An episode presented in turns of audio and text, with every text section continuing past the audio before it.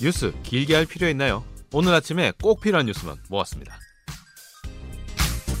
바쁜 아침 가장 빠르고 바르게 세상을 보는 방법. CBS 김덕기의 아침 뉴스가 전해드리는 팟캐스트 뉴스 쏙쏙입니다.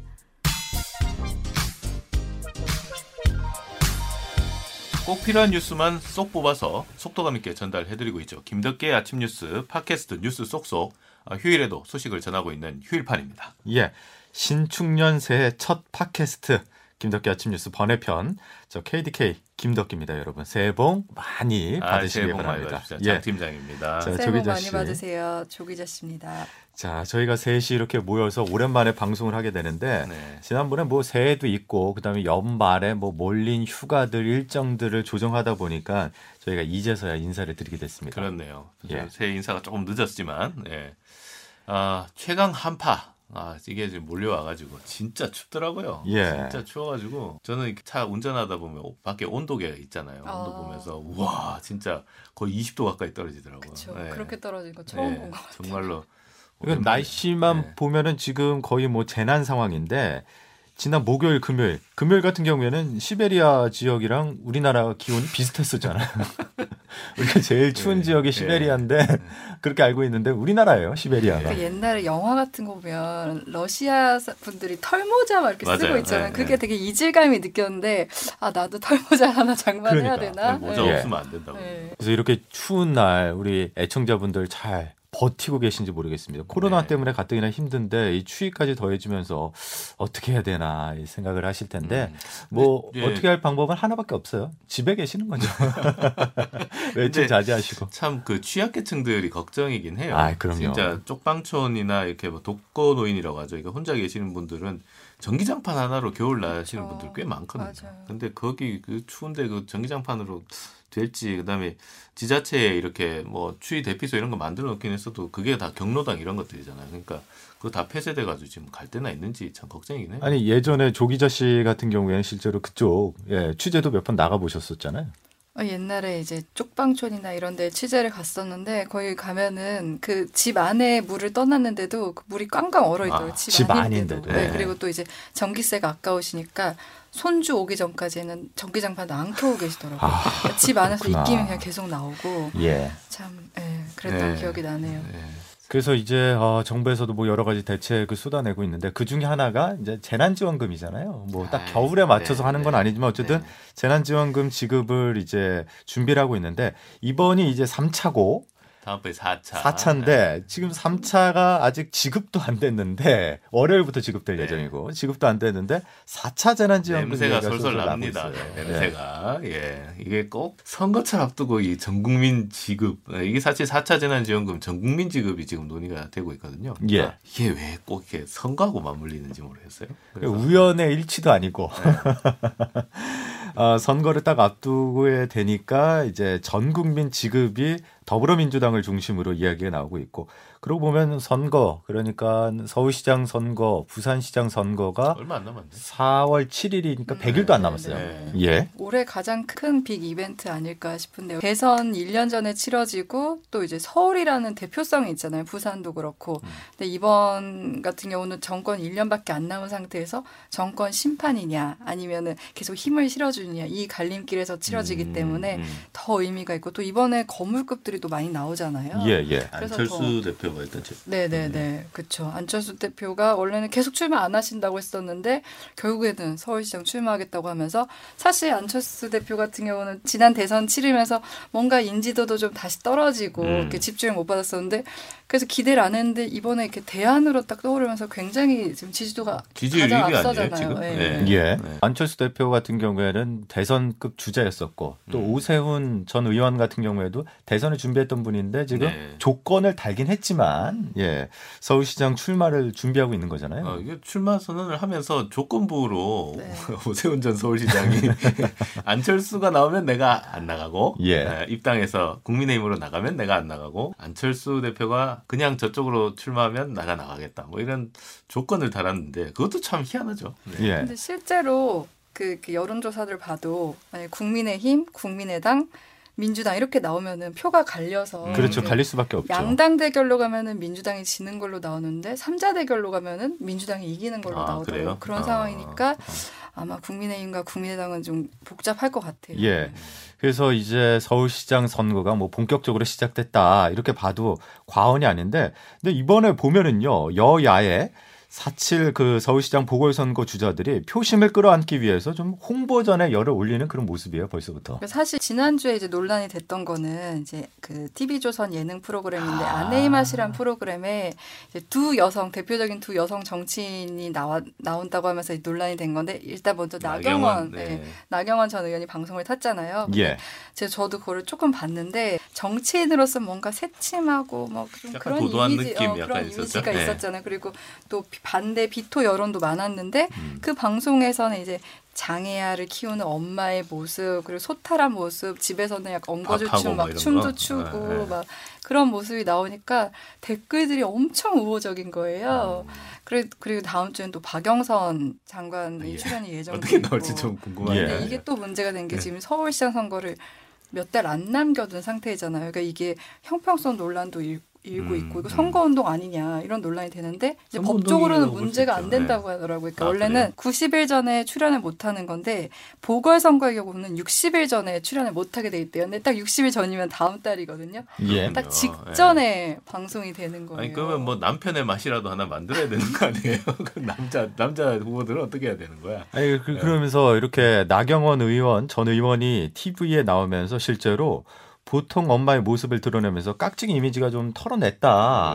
이런. 네, 네. 평가도 있고 그다음에 장애인 가족과 함께 나오면서 장애인 가족들의 응원도 또 만만치 않거든요 아, 지금. 딸이 같이 이렇게 예. 나왔으니까. 예. 근데 제가 이거에 대한 이제 비판이 많이 나와, 나와서 보니까 민주언론 시민연합에서 이런 얘기를 했더라고요. 그러니까 아내의 맛이 평, 평상시에 정치인을 섭외하지 않다가 음. 왜 선거를 앞두고 이렇게 뒀냐. 그리고 실제로 시청률이 두 배 가까이 올랐다고 하더라고요. 어. 그러니까 그 효과가 서로 정치인도 내 이미지를 바꾸고 음. 방송국 입장에서도 음. 시청률을 높이는 거니까 서로 윈윈이니까. 예.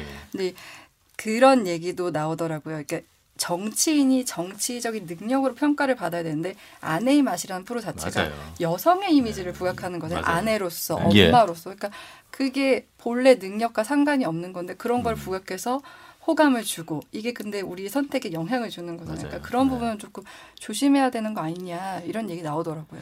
아니 근데 그 박영선 장관 같은 경우에 조금 더 조심을 해야 되지 않나? 왜 그러면 지금 장관을 수행하고 있는데 음. 어, 최근에 TV조선의 그 같은 프로그램이죠. 아내 맛의 촬영을 마쳤잖아요. 그래서 네. 12일쯤에 이제 음. 방영이 될 예정인데 글쎄요 모르겠습니다. 근데 궁금하긴 하네요. 박영선 장관은 어떤 모습으로 나올지.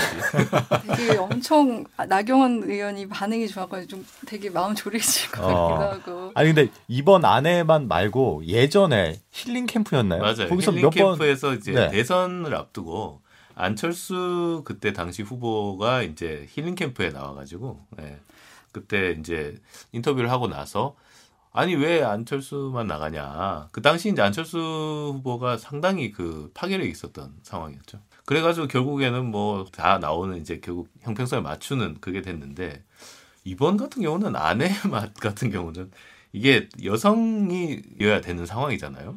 남자들은 어떻게 해야 되나 이런 생각들도 들고 아까 뭐 우리 조 기자 씨가 언급하신 대로 어, 1200만 이 서울 시민들을 이렇게 끌어갈 정책이나 비전 이런 것들을 제시를 해야 되는 이제 입장이 되시는 분인데 어, 좀 어떤 너무 이미지 이런 데 집중돼 있는 게 아닌가 이런 생각들도 들고 이제 너무 그쪽에 휘둘리면 또 약간 선거 결과가 왜곡될 수도 있겠다는 생각도 좀 드네요. 예, 박영선 그리고 나경원 의원뿐만 아니라 저는 의원뿐만 아니라 음. 오세훈 후보도 그렇고 우상호 후보, 우상호 의원도 그렇고 지금 각자 유튜브들. 예 네, 유튜브 열심히 본인들 하세요. TV 채널을 통해서 열심히 해야지. 예, 먹방도 하고 소탈한 이미지 계속 보여주고 계세요. 네. 근데 예. 이 이미지 정치가 앞에 말씀하신 것처럼 처음이 아니잖아요. 그러니까 맞아요. 안철수 대표도 힐링 캠프로 국민 멘토로 막 떠올랐고 이제 힐링 캠프가 대표적인 게 그때 이제 문재인 후보도 특전사 사진 그때 공개하면서 맞아요. 그게 아. 이슈가 됐고 또 박근혜 전 대통령도 그 독재자의 딸 이미지가 강했는데 그 부모 잃은 그런 슬픔에 음. 대해서 얘기하면서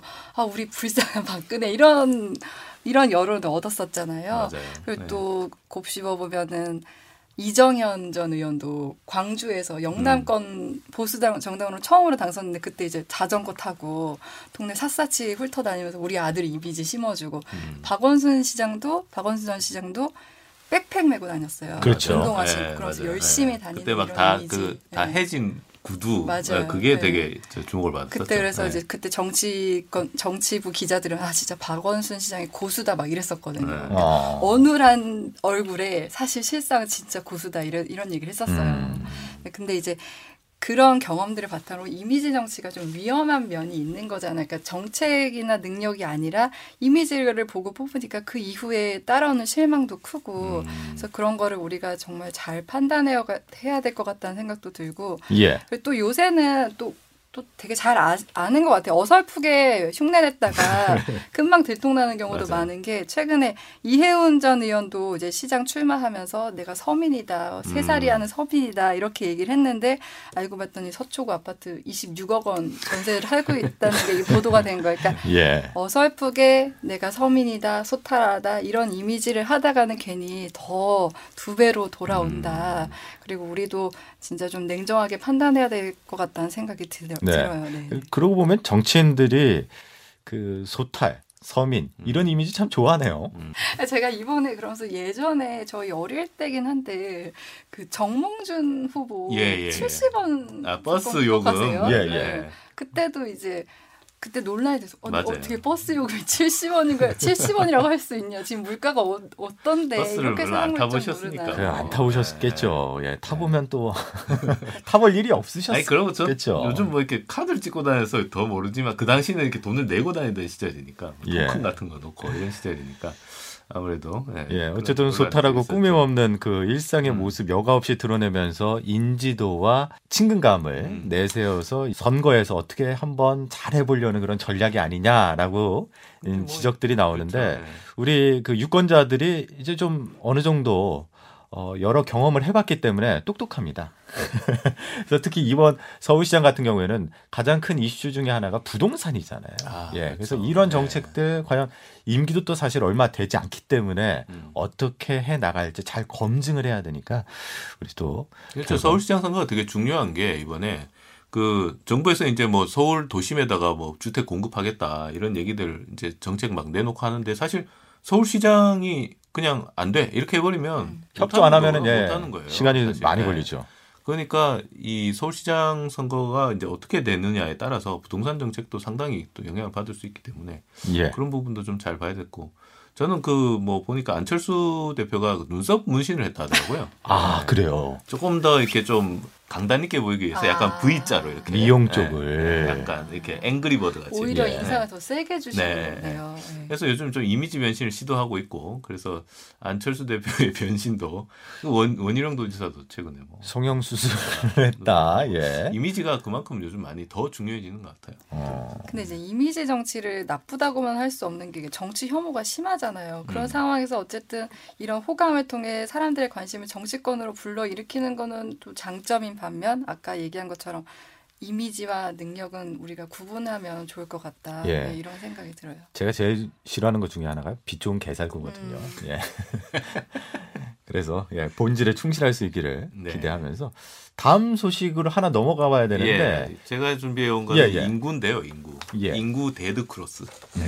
데드 크로스가 뭐냐? 이게 출생과 사망이 이렇게 교차를 하는 거죠. 이제 출생은 쭉 떨어지고 사망은 쭉 올라가면서 교차를 하면서 이게 무슨 문제가 생기냐면 사망하는 사람이 태어나는 사람보다 더 많아져서 인구가 줄어들고 있다는 거죠. 그러니까 예. 지난해 사상 처음으로 인구 감소가 시작이 된 거잖아요. 그러니까 처음으로 이제 데드 크로스가 나타난 거죠. 그러니까 2020년에 사망자는 30만 7,764명, 출생자는 27만 5,815명 해서 인구가 2만 838명이 순 감소했습니다. 어. 자연 감소한 거죠. 예. 이게 보통 사망자는 한 20만 명대 후반에서 30만 명대 이렇게 완만하게 계속 올라가고 있어요. 그건 인구 구조에 따라서 이제 인구가 늘어나니까 사망자도 조금씩 늘어나고 있는 건데 문제는 이제 출생아 수가 계속 줄- 줄어들고 있는 거죠. 옛날에 한 70년대만 해도 거의 100만 명 가까이 태어났거든요. 1년에. 근데 아, 예. 그런데 지금 쭉 떨어져서 2016년까지는 그래도 40만 명 유지가 됐어요.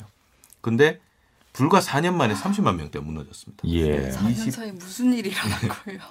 근데 지금 뭐 제가 볼 때는 이 부동산 이게 좀 문제 아닌가 싶어요. 집이 일단 좀 있어야 결혼도 하고, 아, 그 다음에 결혼을 해야 또 출산도 하고 하는데, 그렇죠. 예, 지금 뭐 1인 가구가 엄청 늘어났잖아요. 뭐 노인 가구가 많아져서 그런 것도 있지만, 청년들도 거의 혼자 사는 사람들, 아니면 뭐 결혼을 해도 자식은 낳지 않겠다, 이런 사람들도 많이 늘고 있으니까. 정말 큰 이제, 문제인 게 정부가 예상했던 것보다 데드 크로스를 정부도 예상을 했지만 음, 그 시간이 9년 후라고 내다봤었는데 이게 앞당겨진 거예요. 네. 그냥 9년이나 앞당겨진 거고. 근데 진짜 충격적인 게 2017년도에 40만 명이었는데 지금 2016년. 16년에 40만 명이었는데 지금 3년 만에 3, 4년 만에 20만 명대로 이렇게 급락했다는 그렇죠. 네. 건 진짜 이 사이 무슨 일이 있었던 거지. 아니 이렇게 인구가 계속 감소를 시작하면 가장 큰 문제점 중에 하나가 작은 소도시들은 맞아요. 다 소멸한다는 거잖아요. 이게 2018년에 조사해 놓은 게 있는데 뭐 고용연구원인가 여기서 조사한 게 그 전체 20에서 39세 그러니까 뭐 우리가 보통 이제 가임 여성이라고 하죠. 가임 여성 인구 수를 어 65세 이상 인구로 나눠 봤어요.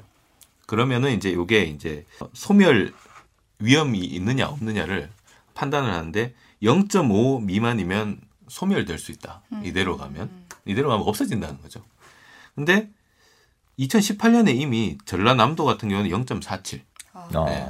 그 전국 광역자치단체 중에는 전남이 유일하게 광역자치단체로 들어갔어요. 전라도가 없어질 수 있다. 어. 이런 얘기고 0.1로 초위험 지역인 곳이 남해, 의성, 뭐 어. 영양 이미 예. 여러 곳이 있네요. 이미 곧 없어질 지역도 엄청나게 많아요. 근데 그러고 부산 같은 경우는 뭐 그러니까 광역시 같은 경우도 부산 같은 경우는 영도구, 동구 이런 데는 이미 뭐 0. 0.5 예. 밑으로 내려가서 부산은 곧 있으면 어, 몇 개 구는 없어질 수도 있다. 음. 네. 이런 이제 위기감이 있죠. 저도 자료를 하나 갖고 왔는데 전국의 시, 군, 구 중에서 이대로 간다면 30년 후에 46%가 소멸 위기에 처한다. 예, 그게 이제 0.5 미만인 그 예. 시군구가 40% 넘었다. 이게 앞으로가 더 문제인데 음. 40년 후인 2060년에 인구가 2,500만 명이 된다면서요? 우리나라 인구가.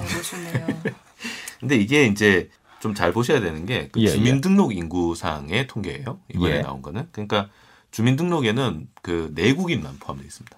그리고 내국인 중에서도 뭐 유학 가 있는 사람들, 그다음에 뭐 재외 동포들까지 다 주민등록이 남아 있으면 다 포함이 되기 때문에 예, 예. 사실 이 인구는 우리가 실제로 이 한국 한반도에 살고 있는 음. 인구하고는 좀 괴리가 있어요. 괴리가 있고 어 실제로 이제 그 통계청에서는 그래서 인구 센서스를 통해서 인구 추계를 하는데 인구 추계상으로 보면은 인구 감소는 2028년부터 예, 시작된다라고 일단 돼 있어요. 2020년 센서스가 반영되면 조금 더 빨라질 수도 있겠다 싶은데 아직까지 인구 감소가 되지는 않고 예. 있다라는 게 일단 통계청 입장이에요. 아니 근데 저는 그 2020년부터 그러니까 작년에 코로나가 이제 가장 강력하게 나타나면서 음. 그 여파로 저는 결혼과 출세 출산을 늦추는 커플들이 많아졌잖아요. 그래서 더 아, 빨라질 더 수도 있죠. 빨라지고 네, 더 위험해질 것 네, 같은데. 맞아요. 그럴 예. 수도 있어요. 제가 봤을 때. 그래서 결국에는 이 인구에서 항상 얘기 나오는 게 그럼 자연 감소가 계속 일어나는 거는 어쩔 수가 없어요. 그거는 예. 또 유럽 여러 나라에서도 많이 일어나고 있는데 자연 감소를 상쇄하기 위해서는 사회적 감소를 줄여야 되거든요. 사회적으로 늘려야 되는데 그 가장 직접적인 방식이 이민입니다. 어. 이민자를 받아들여서 어, 인구를 갖다 상쇄시키는 거죠. 감소를. 실제로 유럽의 여러 나라들은 이민을 많이 늘렸어요. 독일이라든가 뭐 프랑스 그런 경우가 있는데 그렇게 관용적인 나라들도 사실 뭐 프랑스에서 최근에 이슬람 네. 테러 이런 것들이 많이 나는 이유도 어, 이슬람계 이민자들이 많이 들어와서 그런 인종 간의 갈등. 그렇죠. 종교 네. 갈등. 우리나라도 지금 현재 그 인구 추계상으로 보면은 그 외국인 인구가 173만 명입니다. 예. 우리나라 인구의 3.3%. 여기에다가 귀화 한국인 20만 명을 포함하면 200만 명 정도가 외국에서 온 사, 사람들이에요. 이 사람들이 우리나라 인구를 지금 바치고 있단 말이에요. 그 다음에 우리나라의 어떤 산업들도 어느 정도 중요한 산업들 바치고 있고. 근데 이 인구들을 어떻게 통합을 해 나갈 거냐. 사실 이 문제를 좀 고민을 해야 될 것 같아요. 출생률이 어차피 쭉 떨어지고 있는 상황에서는 이민이나 이런 문제를 좀 더 적극적으로 고려해야 해야 되고 그러면 이민자들을 받아들일 수 있는 토대가 우리가 돼 있느냐 이런 아. 것들도 고민을 좀 해야 되는. 그래서 네. 문재인 대통령이 새해 메시지 중에 하나를 큰 통합을 내세웠었군요. 아, 큰 뜻이, 큰 그림이 있었구나. 그런 통합까지 생각했는지 모르겠습니다만은 예. 혹자는 그 통합이 사면을 얘기한 거 아니냐 이런 얘기를 아니 뭐 어쨌든 통합은 다 좋은 거니까. 네, 정부가 이런 문제점을 인지하고 나서 이번 달 말에 인구 정책 TF를 재가동할 것이다 이런 발표를 해놨는데 인구 정책은 뭐 거의 1조 넘게 쏟아부었어요. 그러니까요. 예.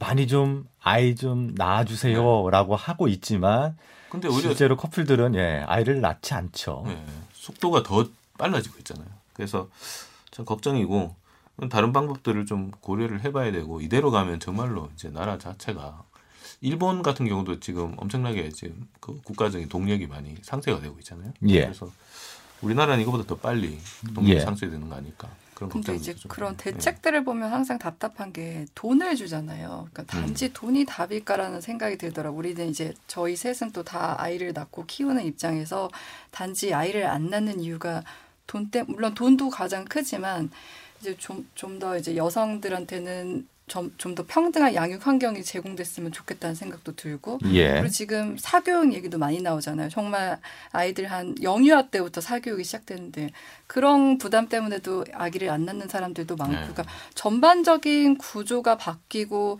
그리고 지원도 단순히 돈이 아니라 그런 양육 환경을 만든 그러니까 지금 또 아이를 하나 키울 때 온 동네가 필요하다고 하지만 우리는 정말 고립무원의 상황에서 맞아요. 우리 네. 가, 그 가족 안에서만 해결을 해야 되는 상황이잖아요. 그러니까 그런 시스템도 좀 개선해야 될 것 같고 그러니까 너무 지금 대책이 그냥, 그냥 너무 단편적이라는 생각이 들더라고요. 어, 네. 좀, 좀 뭐랄까 좀 덜 인간적이라고 해야 될까요? 아무튼 그 육아 환경이 그 미국 같은 경우도 그렇게 정부 지원이 많지는 않아요. 육아를 하는 데 있어서. 그런데도 이렇게 보면은 그 친구들끼리 서로 애들 맡아주고 뭐 이런 경우도 많고 그러니까 정말로 어떤 커뮤니티라는 것이 있거든요. 그러니까 커뮤니티성을 좀 회복하는 것도 좀 필요하지 않을까. 너무 이 주변의 이웃들도 모르고 이렇게 지나가고 이렇게 하니까 결국에는 뭐 정부 지원이나 어떤 시스템 아니면 어떻게 하다 안 돼, 하다 하다 안 되면 결국은 뭐 친정 어머니, 뭐 시어머니 이렇게 밖에 부탁할 데가 없어지는데 그런 어떤 사회적인 어떤 공동체성 이런 것들도 회복하는 게 좀 필요하지 않을까 그런 생각도 좀 해봤어요. 그게 통합 아닐까? 아, 통합의 꽃이죠. 알겠습니다. 아, 저희가 참 새해 첫 팟캐스트로 어, 선거 이야기 그리고 인구수 감소까지 쭉 짚어봤는데 새해는 어쨌든 좀 좋은 소식들이 많이 네. 전해져야 될 것 같은데 네. 예, 아직까지는 그런 흐름은 아니네요. 예, 한파를 아이고. 시작으로 네. 있어요. 코스피가 3천을 넘었잖아요. 아, 네. 그렇네. 예. 근데 뭐 주식 없는 사람들은 뭐 그렇게 반가운 소식, 원래 박탈감이 더 큰 소식 아니에요? 공허하더라고요. 지금 들어가도 예. 되나? 한 주도 없습니다. 알겠습니다. 코스피는 뭐 나중에 한 번 더 저기 한번 짚어볼 수 있는 시간이 있었으면 좋을 것 같아요. 그래서 저희들이 이제 뭐 이것저것 짚어봤는데 앞으로 저희 김덕기 아침 뉴스는 좋은 소식들을 전하기 위해서 계속 올 한해도 열심히 달려가겠습니다. 그러면 어, 이번 주 휴일파는 이걸로 끝내고요. 다음 주에 또 새로운 소식으로 여러분들 찾아뵙도록 하겠습니다. 자 그러면 애청자 여러분 그럼 다음 주에 만나요. 만나요.